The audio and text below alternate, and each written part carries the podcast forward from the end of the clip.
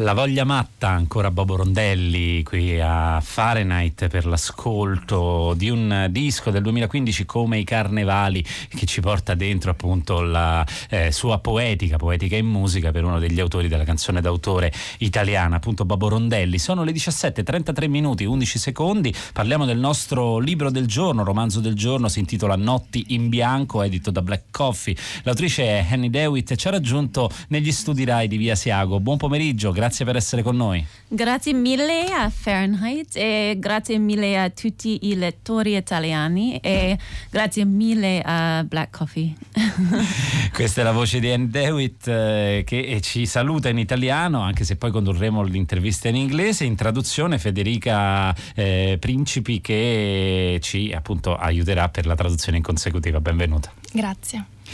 Grazie, allora cominciamo raccontando Notti in Bianco. È un, eh, allo stesso tempo un romanzo di formazione eh, ma anche il tentativo di guardare la vita degli adulti attraverso eh, gli occhi di um, una protagonista che non è esattamente una bambina ma una preadolescente, a 12 anni eh, Gian eh, comincia a scoprire eh, il mondo degli adulti, lo guarda attraverso la sua prospettiva. E tutto questo è ambientato in un anno preciso, il 1990 60. Allora eh, cerchiamo prima di eh, parlare perché, qual è il periodo storico di questo romanzo, eh, cerchiamo di raccontare chi è Jeanne, qual è l'America eh, in cui cresce. Thank you. That's a wonderful question. Um, absolutely. So the book is set um, in a very specific time period. It's set um, during a single summer, uh, the summer when at the beginning of uh, Desert Gulf Storm, so at the beginning of the Gulf War um, in 1990. And uh, the cover sort of explores the idea, I think, really beautifully. There's the glowing orb um, on the on the front, which references the poem that o- opens the book. Um, the poem's called Quando When by Sharon Olds, and I was hoping it would give give um, the sort of overarching sense of um, the foreboding nature both of time on a national level. So 1990, um, the internet was about to enter the world stage, um, and there's a lot of sort of ironies throughout the book. So the father works for a computer um, company that brings out Windows, one of the Microsoft products um, that launched in the 90s, and the book is told very much through this kind of visual perspective that often references the ways in which adults view children through windows in into their own lives. So it's told through the point of view of a 12 year old girl, um, but is very much an, an adult story. Uh, sì, il, il, libro è ambientato in uh, un tempo molto specifico, in particolare in, una, in, un'unica estate e ci troviamo in un momento storico mh, importante, cioè l'inizio della guerra del Golfo nel 1990 e la copertina italiana del libro con questa uh, sfera scintillante ehm, esprime proprio il sentimento alla base del libro, in particolare si collega alla poesia che apre il romanzo che è Quando di Sharon Olds e Diciamo che lei voleva eh, comunicare in tutto il libro eh, proprio questo senso del, del, dell'arco di tempo che, che, si espande, in particolare la, diciamo, il, il, collegamento tra il momento storico molto importante e la storia di questa famiglia, in particolare eh, c'è un, bella, un bel legame nel libro tra, eh, con la parola Windows, cioè finestre, quindi c'è il padre che lavora nel campo dell'informatica e un giorno porta a casa casa il, il programma Windows che è appena uscito e eh, allo stesso tempo il romanzo è una storia raccontata proprio in maniera visuale attraverso queste eh, finestre attraverso cui gli adulti osservano i bambini e Jean pur avendo 12 anni è comunque in un certo senso un'adulta. Le finestre tornano a un certo punto, una parete verrà trasformata per l'appunto da un luogo chiuso a una parete di finestre, eh, ma ci sono anche delle relazioni che si trasformano. Eh, questa è la storia di un'estate, l'estate in cui una eh, madre, appunto la madre di Gin, decide di abbandonare il nucleo familiare. È la storia di un'amicizia, un'amicizia eh, che diventa anche scoperta del mondo con Fender, eh, un ragazzo che vive in un nucleo familiare problematico con due fratelli più grandi, più aggressivi. Ecco, ehm, la scoperta è al centro di questo romanzo che dicevamo sì, è visto dagli occhi di una preadolescente ma parla del mondo degli adulti. Allora, che cos'è la scoperta per Jean? Absolutely. Um, so just as you said, Jean is sort of on the precipice of a massive change, um, and I really thought about the window sort of as a central metaphor through which the novel is organized. Um, as you said, the it, the novel is set during a single summer. Um, there's a sense that the heat that summer is very oppressive. So um, there's a larger sense, I think, I hope within the novel that um, there's there's sort of bigger anxieties that are happening just beyond Jean's sense of um, the roads. So there's a, sen- a, sense that because of the heat, there's been um, an influx of flies that have invaded the landscape who are passing on this deadly virus, um, equine encephalitis, to the animals. So it's largely a rural farming community. And another one of the um, tropes that I was interested in uh, discussing was um, how rural American fiction isn't just limited to the Southern Gothic. Um, you know, writers like Barry Hannah or Flannery O'Connor, whom I love and have been influenced by for years, um, but really uh, the sense that there's a much broader rural landscape in America um, that's influenced by the tradition of a lot of different writers. So this book is set in the Northeast. Um, so Jean's on the precipice of this massive change. The mother abandons the family, and then two sort of new character arcs arise. Um, she starts a relationship with a, a much um, younger child named uh, Fender, a couple years older than she is, Fender Steelhead, um, who's from a brood of abandoned brothers. And then there's a beginning of a story, um, which I hope begins the center of the novel, where it's sort of the reverse Lolita tale, where she starts um, to be curious about an older gentleman that lives across the street whose wife is dying, who often watches her play the piano at night um, through the window of her home. Uh, sì, Jean è un personaggio che si trova proprio al, al limite di un grande cambiamento um, e la, la, la, finestra era proprio um, alla base del libro come, come, una metafora che lo definisce. Uh, in particolare il, um, ci sono tanti, tanti, elementi in questo libro, ad esempio uh, si svolge in questa estate in cui il calore è così opprimente e ci sono tutta una serie di grandi ehm, questioni che, che generano generano ansia in, in tanti personaggi oltre a Jean. Eh, ad esempio eh, c'è a causa proprio di questo grande calore ci, si sono sviluppate delle malattie infettive eh, per cui i, i, personaggi del libro sono molto preoccupati. Il libro è ambientato in questa comunità eh, rurale basata insomma sul, sull'agricoltura e ehm, quello che a lei interessava era un po' cambiare il, ehm, il concetto con cui la, la, letteratura basata appunto su questi scenari rurali in America eh, è sempre stata collegata al romanzo gotico americano con scrittori come Flannery O'Connor, ma secondo, secondo Annie c'è un paesaggio molto più ampio da, da, esplorare. Il libro è ambientato nel nord-est, quindi in uno scenario diverso rispetto al solito. C'è appunto questo grande eh, momento eh, che dà il via al libro in cui la madre abbandona la famiglia. Un altro grande momento è quello che hai citato, cioè la relazione tra la ragazzina e Fender e in particolare però ehm, la relazione che è sempre Regina con un uomo molto più grande di lei era un modo per, per Annie per scrivere una sorta di Lolita al contrario, in cui è la, la ragazza ad impossessarsi della sua storia e raccontarla. Su questo arriveremo, il tema della sessualità. Peraltro Flannery O'Connor l'abbiamo citata proprio in questa trasmissione, è stata citata dai nostri ascoltatori. Però leggendo Notte in Bianco, che è un libro eh, non, non, vastissimo dal punto di vista delle pagine, non è un libro enorme, eh, eppure la parola che viene in mente è proprio vastità, la vastità eh, dei paesaggi dell'America rurale, la vastità eh, dell'infanzia come momento delle possibilità, la vastità anche del mondo, perché appunto eh, sappiamo che tutto questo avviene in un anno cruciale mentre eh, cominciano delle guerre epocali nel Golfo dall'altra parte del mondo. Ecco, tutta questa vastità però è vista da un elemento, da una posizione di quotidianità, da una posizione di periferia come è il mondo rurale. Perché questa scelta? Absolutely. Um, I wanted to capture a sense of the nostalgia that I think we all have for childhood in the way that um, time is both expansive and elastic when we're children. Um, I think especially the sense of summer because school is suspended, and we. I remember thinking summer was almost like half the year long, you know. Um, and also, there's a specific nostalgia that I feel as a member of one of the last generations that um, grew up before the internet. So there's a part in the book where I said, um, you know, Jean's riding her bike down the rural road, and uh, she's sort of thinking about the fact that it's her there's no GPS that's sort of tracking her soul's position on the earth. Um, and I think there's a real beauty and freedom to that that um, people of my generation and, and of any generation that grew up before the internet really relate to. Um, and so I hope time feels both elastic but also static. So there's a sense of the sort of cinematic in the book where, as you said, it's set um, in a very specific time period, um, the 1990s, when, um, eh, for example, the mother character in the book is obsessed with the news. So she often um, dreams of becoming a newscaster uh, and commenting on world affairs.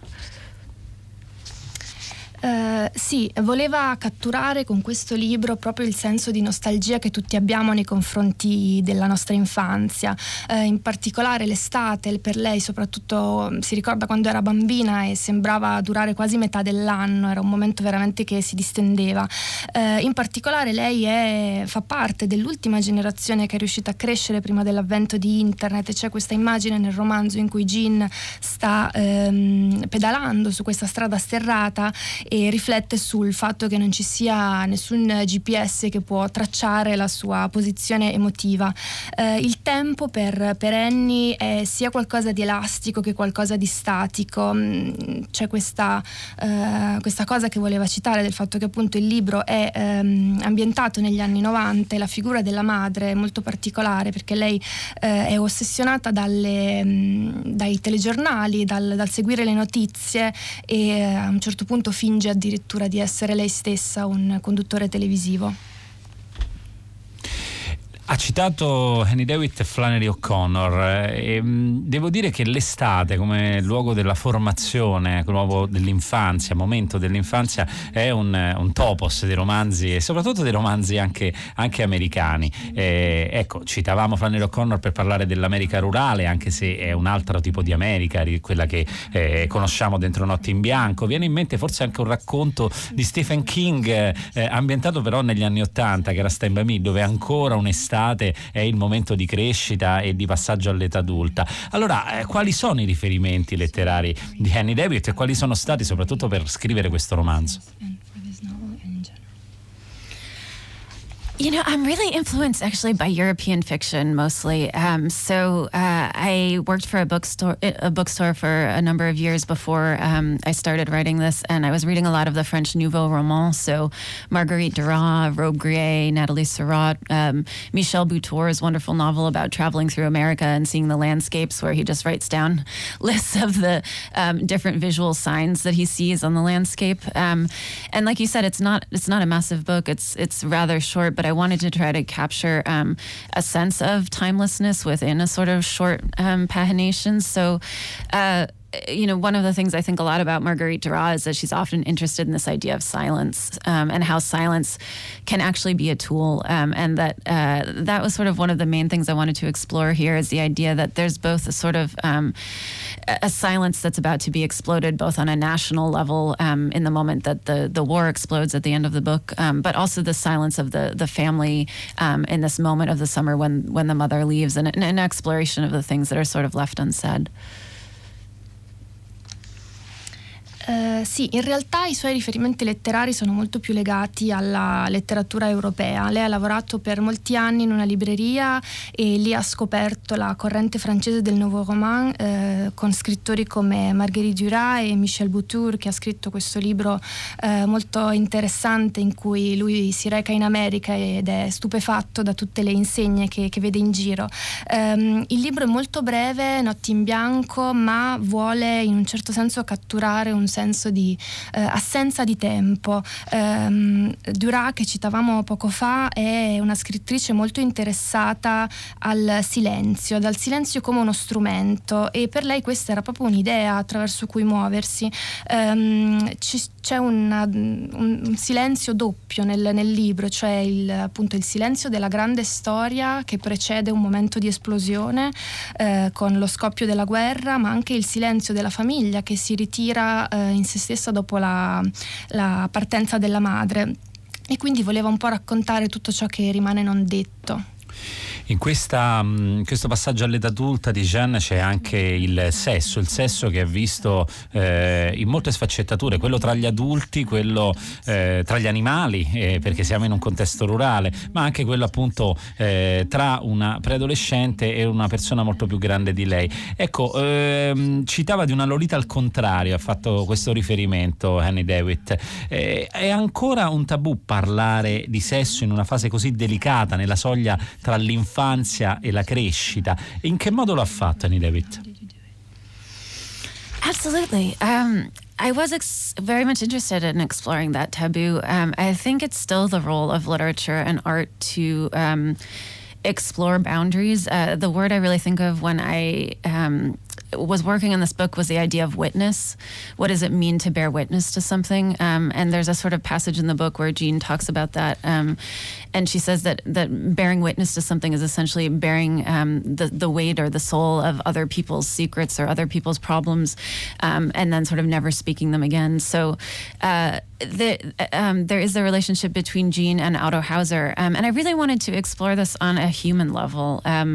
so uh, it's a rural, isolated context where um, an elderly gentleman's wife is dying of cancer, uh, and he's a man of some sort of cultural, you know, cachet in the neighborhood um, in this sort of rural place where not everyone has gone to college, you know, not everyone is is sort of um, well read. There is a sense that life is a bit of a slower pace, um, and he owns a horse property across the street, um, and is someone who has sort of a sense of an air of worldliness about him um, that in the absence of her mother, Jean um, very much looks up to with some regard because Jean um, Jean's pr- quite precocious herself. So the other thing that was really important to me is, um, you know, Jean's not a victim in this book at, at all. I don't think. Again, to return to that word witness. Uh, I tried to make her very much like a cipher, like a newscaster that sort of reported things on a cinematographic level, um, very with attention very much to the body, but um, without the sort of um, emotional um, exploration of, of uh, the interiority of what's happening. We sort of see it visually, but we don't necessarily hear about the interiority of the characters. Uh, sì, uh, era molto interessata proprio ad esplorare questo tabù. Uh, secondo Annie la letteratura è qualcosa che deve eh, andare proprio a sondare quelli che sono i confini e la parola chiave per lei, per la mm, lettura del libro è testimone. Um, Jean è, eh, una, è, un personaggio che eh, narrando testimonia quello che, le, che, accade intorno a lei e a un certo punto dice proprio che ehm, eh, essere testimoni di qualcosa è come portare dentro di sé il peso eh, di tutti i segreti, i problemi degli altri senza più parlarne. Eh, questa relazione tra Jean e questo uomo molto più grande, cioè Otto, Otto lei la voleva esplorare da un punto di vista umano. Otto è un personaggio eh, la cui moglie sta per morire di cancro e all'interno del paese è una sorta di riferimento culturale in un mondo rurale dove non tutti hanno avuto la possibilità di, di studiare, la vita si muove a una um, velocità rallentata e um, diciamo che ha una certa aura di uh, uomo di mondo che, che, attira gli altri all'interno di questa piccola comunità. Eh, e Gine pur essendo una ragazzina molto precoce non è mai eh, rappresentata come una vittima vittima. Tornando appunto alla parola testimone, ehm, diciamo che Jean come narratore è una sorta di... Ehm, eh, giornalista che racconta semplicemente in maniera quasi cinematografica eh, quello che, che, accade intorno e ha una eh, particolare attenzione alle questioni legate al corpo, ma racconta tutto senza nessuna emozione o senza andare a interiorizzare quello che vede. Ehm, e quindi anche noi leggendo vediamo quello che, mm, che le, le ricadute di tutto quanto, ma non ci viene mai detto detto esplicitamente quali sono. Se parliamo di testimoni, eh, la mente va necessariamente verso una delle grandi linee di ricerca della letteratura di questi anni, ovvero l'autofiction. Quanto lo scrittore è un testimone di ciò che vede, che magari viene eh, processato, reinventato in una forma finzionale, e quanto invece è pura invenzione quello che scrive. Allora lo chiedo ad Annie David che rapporto ha con la sua biografia da un punto di vista artistico, quanto la usa, la interroga rispetto alla creazione dei suoi romanzi. Mm, absolutely. Um, so uh, it, it is very much a novel. It's um, all of these characters, I would say, are sort of composites um, of different people or various aspects of different people that I encountered as a young child. Um, I grew up on a dead end dirt road um, in the Northeast, uh, one of the last dead end dirt roads in a rural town. Um, I remember uh, being the very last stop on the school bus, uh, you know, so it would take about an hour to get from school to home, and then the bus wouldn't drive up the road, so we got dropped off at a bridge and we would have to sort of walk up the dirt road to get home. And um, again, I, you know, I really look back on that time with a sense of um, nostalgia in the way in which um, I think a sense of place became really one of my very first friends that I ever had. You know, um, I was very much tied to the landscape, um, tied to the animals there, tied to the sense of the rhythm of the seasons. Um, and it was really important to me to set this first novel. I think people often say your first novel is a is a novel of origin stories, you know, and um, while the stories in the novel are, are invented and fictionalized, um, you know, the the sense of the mystery of this place, um, and indeed the sense of physical place itself, is um, something that I'm very much tied to. Um, and I continue to live in a rural place, so I live in the mountains of the Catskills uh, today, at about 2,000 feet in a um, rural town where we just got high speed internet last year, uh, right before the the winter holidays. So. Uh, I really believe in a sense of um, independence. And I think where some people see isolation as being a hindrance to exploration, um, I really value. Uh, the idea of, of living an, independent life, which um, in a way I think the rural landscape feels imaginative to me in that way. Uh, per quanto questo sia in tutto e per tutto un romanzo, quindi un, uh, un prodotto di, di, di, invenzione, tuttavia i personaggi sono una, un'unione di varie persone che Annie ha conosciuto quando era piccola.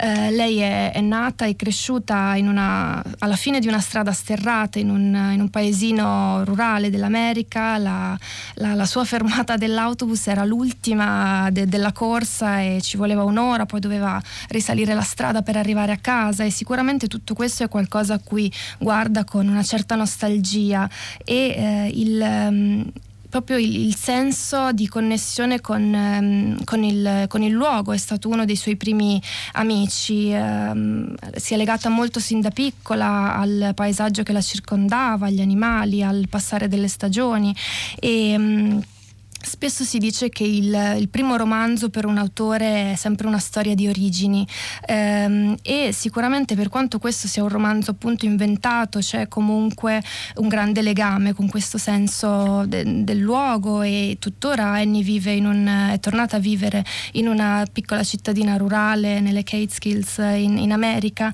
hanno appena avuto la, mm, internet ad alta velocità e ehm, diciamo che lei non non crede che, come a volte si dice, che l'isolamento in qualche modo precluda eh, l'esplorazione. Per lei, insomma, è molto stimolante tornare a vivere in questi luoghi. Le notti in bianco è il primo romanzo di Annie Dewitt che però frequenta la letteratura da molti punti di vista, insegna ad esempio alla Columbia University e soprattutto ha scritto su molte riviste come Grant, The House, The Believer. Ecco, che differenza c'è tra eh, la short story, tra il racconto e il romanzo? Eh, come possibilità? Sono uno una conseguenza dell'altro oppure la forma condiziona il contenuto e quello che si racconta per Annie Dewitt? I often think about uh, an essay that I read by George Saunders um, that was in the New York Times, and uh, he was writing about Kurt Vonnegut. And he, um, I love George Saunders because uh, he's always so down to earth in the way that he speaks about fiction. And he said, you know, and of course he's a brilliant short story writer. You know, made his career as a short story writer, um, which is hard to do to start with stories and then move to novels. Um, and he said the only way I know how to describe um, a story is that it's like a black box, and uh, something non-trivial has to happen to the reader between entry and exit. I don't care, you know, what that thing is. It can be repulsion, it can be desire, it can be um, uh, joy. You know, it can be. Um, it can be a sense of synergy. Uh, but it, as long as something non-trivial happens to the reader between entry and exit, you know you've created a story. Um, you know, much like the sort of visual art boxes, say of a of a visual artist like um, Joseph Cornell, where you know the idea was to combine just a few visual elements that then created a sort of larger story. So I often think about um, short stories in that way, um, and and then you know the question for me with the novel became one actually of um, thinking about the sentence level. So uh, for me, really the sentence, uh, the the frasa is really the smallest theater of experience. So not the paragraph, not the chapter, not the novel at large, but um, like you said, it's not a very long book, but it actually took me seven years to write. Um, I wrote it first in the first person, then the third person, um, and then a friend of mine had a dream that I was singing uh, at a book launch, and I decided to go back into the first person um, because I really wanted it to come through this very specific lens of this young girl, but I, I didn't want it to be a coming of age novel. I really wanted it to be a novel about um, adult experience seen through this sort of theater of the younger lens. Um, but in terms of what makes a novel, for me, uh, one sentence has to sort of discharge into the next with some poetic force. Um, ripensa spesso a un, un, saggio di Saunders che um, è apparso sul New York Times. Um, Saunders è uno scrittore che Annie ammira molto perché ha un modo molto piano insomma, di, di, approcciarsi alla letteratura e un bravissimo autore di, di racconti ancora prima che romanziere. concepisce appunto in, in questo saggio la, il racconto come una scatola nera e qualcosa deve accadere al lettore tra il momento in cui vi entra e il momento momento in cui ne, ne esce. Eh, non importa che cosa, può essere disgusto, desiderio, gioia, può essere un senso di eh, empatia con quello che, che ha letto, però eh, qualcosa di, eh, di, di molto forte deve accadere al lettore e ed è così che si può dire di aver scritto veramente una storia. Um, e quindi ecco, il racconto è un po' come queste scatole uh, visuali che creava l'artista Joseph Cornell in cui combinava alcuni elementi per dare una, una, un'idea molto più importante e, e, raffigurativa. E questo appunto per lei è il racconto. In particolare spesso si pensa come la, la frase sia il più piccolo teatro dell'esperienza. Siamo abituati a prendere sempre in considerazione il paragrafo, il capitolo, magari l'intero libro. Ehm, per lei invece si, si, racchiude tutto all'interno della frase. Ha impiegato sette anni a scrivere questo libro, cambiando più volte la voce narrante e fino a che, grazie al sogno di un'amica, non è ritornata al modo in cui l'aveva scritto all'inizio.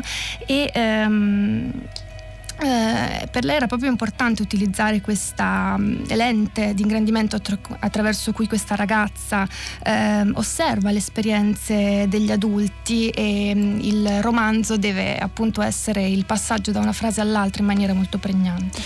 Questo è Le notti, notti, in bianco di Black Coffee, il nostro romanzo del giorno. Grazie a Danny Dewitt per avercelo raccontato e a France, Federica Principi per aver eh, tradotto in consecutiva la linea Valluca Damiani con 6 gradi con Fahrenheit. Ci ritroviamo domani.